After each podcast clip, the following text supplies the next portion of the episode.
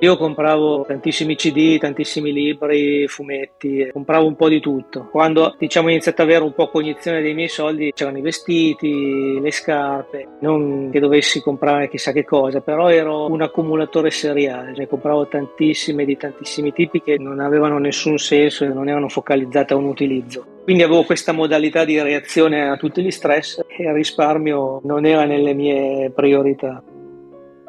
Comprare può ridurre lo stress e la malinconia, ma cosa succede quando le cose prendono il comando sulla tua vita? In questa puntata di Rame Maurizio ci accompagnerà per mano a scoprirlo.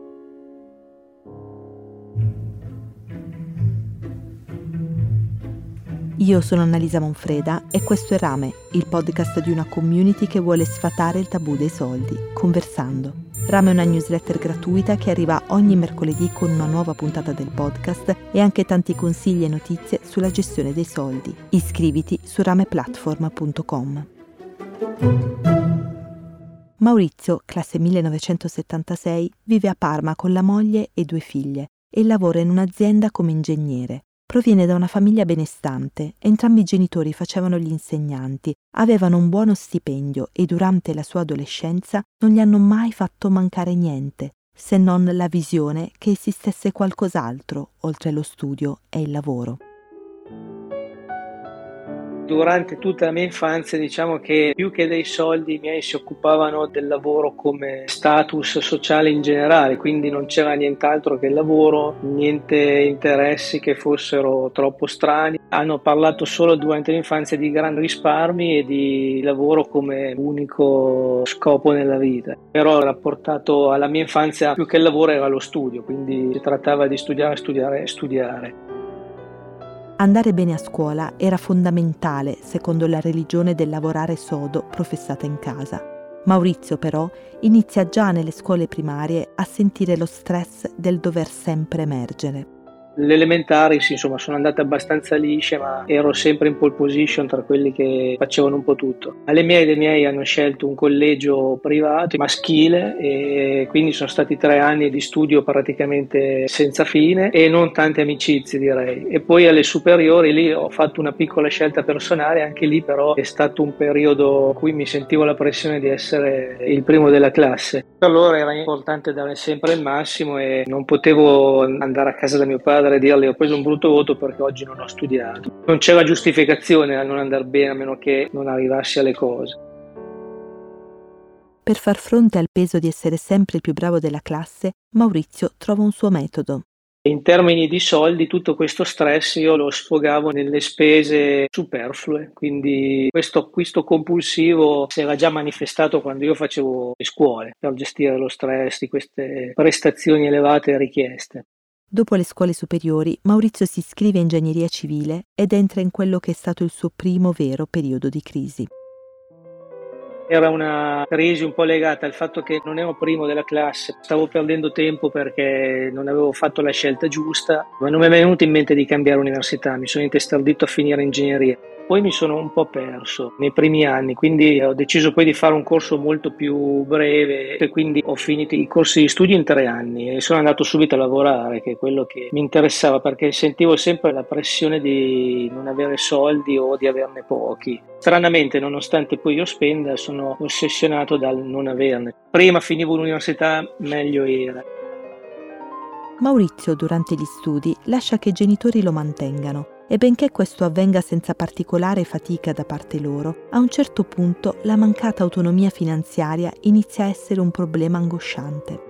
Molti miei amici invece si facevano le campagne, lavoravano e guadagnavano e si pagavano gli studi. A ripensarci forse mi avrebbe aiutato di più uscire da Parma e trovarmi in una situazione più difficile, magari trovarmi un lavoretto fuori Parma e mantenermi. Forse sarei stato anche più lucido, qua era tutto molto nella bambagia, avevo meno l'idea del denaro come obiettivo per poterlo utilizzare per le tue cose primarie, invece io un po' avevo tutta la pappa pronta perché i miei mi hanno sempre pagato l'università.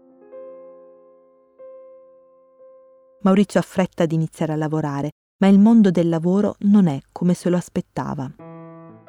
Io ho lavorato sempre nell'industria metalmeccanica, ho visto situazioni lavorative, personaggi direi abbastanza spiacevoli, un po' sentendo anche esperienze che hanno vissuto i miei amici o io in prima persona, io ho una pessima opinione del mondo lavorativo. Cioè io alzarmi alla mattina mi alzo sempre abbastanza innervosito sapendo che poi ci sono degli squilibri di stipendio pazzeschi, quindi c'è gente che prende degli stipendi altissimi, altri a parità di titoli di studio che ne prendono molto meno. Quello che ti costringe il lavoro a fare mi innervosisce perché il lavoro dovrebbe essere una cosa che tu fai in maniera piacevole per accrescerti oppure per realizzazione personale. Per me non è così e non dovrebbe essere così. Però c'è tutta la situazione lavorativa ferma 50 anni fa qua.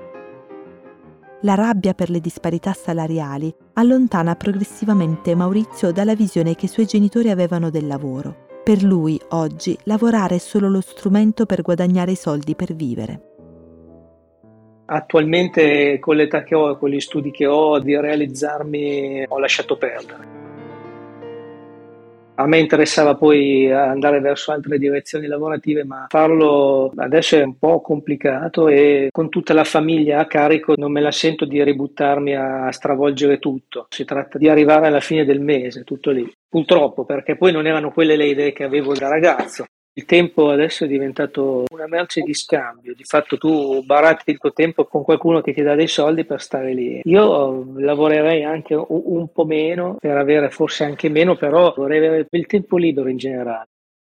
Maurizio è arrabbiato perché guadagna troppo poco, 1500 euro con 20 anni di esperienza alle spalle. A quella rabbia, però, dà forma bruciando più della metà del suo stipendio in oggetti del tutto voluttuari. Ama il Giappone e acquista decine di stampe e oggetti giapponesi, adora gli zaini e arriva a possederne 20. Come sempre mi appassiona tutto e appena mi appassiono, ma le cose mie stanno in cantina, chiuse in scatole, per cui di fatto non le utilizzo. È anche quello che è un peccato perché tanti soldi buttati per niente. E nelle scatole ci sono riviste, giornali oppure DVD ho comprato migliaia di CD e ho la casa invasa di CD perché mi piace moltissimo la musica. Libri ne avevamo vagonate, ma 300-400 libri li abbiamo venduti. Eh, a ripensarci potrei liberarmi di tutto perché non, non, c'è niente di indispensabile. Però se dovessi dire una cosa di cui sono contento sono gli skate o le tavole da surf, insomma quelle che mi fanno poi divertire. Di tavole da surf ne ha tre, di tavole da skate circa 30. Maurizio nel corso della sua vita è passato da un analista all'altro, sviscerando tutto il possibile. Finalmente ha trovato una microstrategia difensiva ho messo insieme nel tempo diverse cose che mi hanno detto in tanti, cioè quando ho questo impulso incredibile di comprare una cosa perché in quel momento sono proprio girato di scatole e mi sfogo con l'acquisto, devo rimanere un attimo calmo, non fare assolutamente niente e lasciare un attimo scorrere la questione, poi riprenderla in maniera successiva. Riprenderla dopo perde tutta la carica, ti può far spendere in maniera compulsiva. Maurizio ha imparato a fermare la sua mano prima di premere il tasto compra e ha anche iniziato a vendere tutto ciò che ha accumulato. Poca alla volta anche mia moglie, con pazienza, perché ha una pazienza infinita, mi ha insegnato un po' a fare decluttering. Ogni X mesi buttiamo un sacco di cose. Io ero un accumulatore, quindi ho venduto poi su tipo Vinted, piattaforme del genere, tantissime cose. Per esempio, con degli zaini che avevo comprato ci siamo fatti un viaggio quest'estate, quindi ne spendevo troppi e li spendevo male. Ma cosa si prova a lasciare andare qualcosa che si è comprato per riempire un vuoto? Ho fatto fatica le prime volte, devo dire la verità, perché la mettevo in vendita, poi toglievo, poi rimettevo in vendita, poi lo toglievo. Però è stato più il piacere di vendere dopo che quello di tenere. Non ho mai sopportato l'essere vincolato a qualcosa e mi sentivo un po' ostaggio degli oggetti, però me ne sono accorto poi vendendoli quindi quando vendo un oggetto sono molto molto molto contento, molto più rilassato, ho un peso che mi lascia e anche il risparmio mi fa alleggerire perché non mi sento ostaggio dell'acquisto. Quando parlavamo prima dei miei amici guadagnano tanto, ne ho tanti altri invece che sono degli ottimi risparmiatori. È un po' l'invidio perché hanno la capacità di risparmiare Oggi Maurizio è arrivato a contenere le spese voluttuarie a un terzo del suo stipendio. L'obiettivo mio è quello di ridurre le spese che ho extra, ma non ridurle in maniera cieca andando dalla parte opposta, cioè trovare un equilibrio tra quello che può servire durante un mese e il resto cercare di metterlo via. Arrivare a dire sono tranquillo durante un mese perché non devo prendermi tutte le cose che mi saltano in testa, ma posso spendere per la famiglia, metterla da parte per un weekend. Consapevole del suo percorso, Maurizio sa bene che cosa vuole dal suo futuro e cerca quotidianamente di lottare per il suo obiettivo. Allora, tra cinque anni mi aspetto di aver ormai raggiunto uno status di equilibrio di spesa, di non avere più questo demone della spesa compulsiva che è sempre qua di fianco sulla mia spalla. E a livello lavorativo va bene se sono ancora lì dove sto, mi piacerebbe crescere un po', però il fatto di poter già spendere meno e avere un controllo maggiore delle mie spese e dei miei risparmi avere forza di dire guarda questo mese ho messo da parte un po' di soldi anche se è un periodo un po' così, sarebbe già tanto.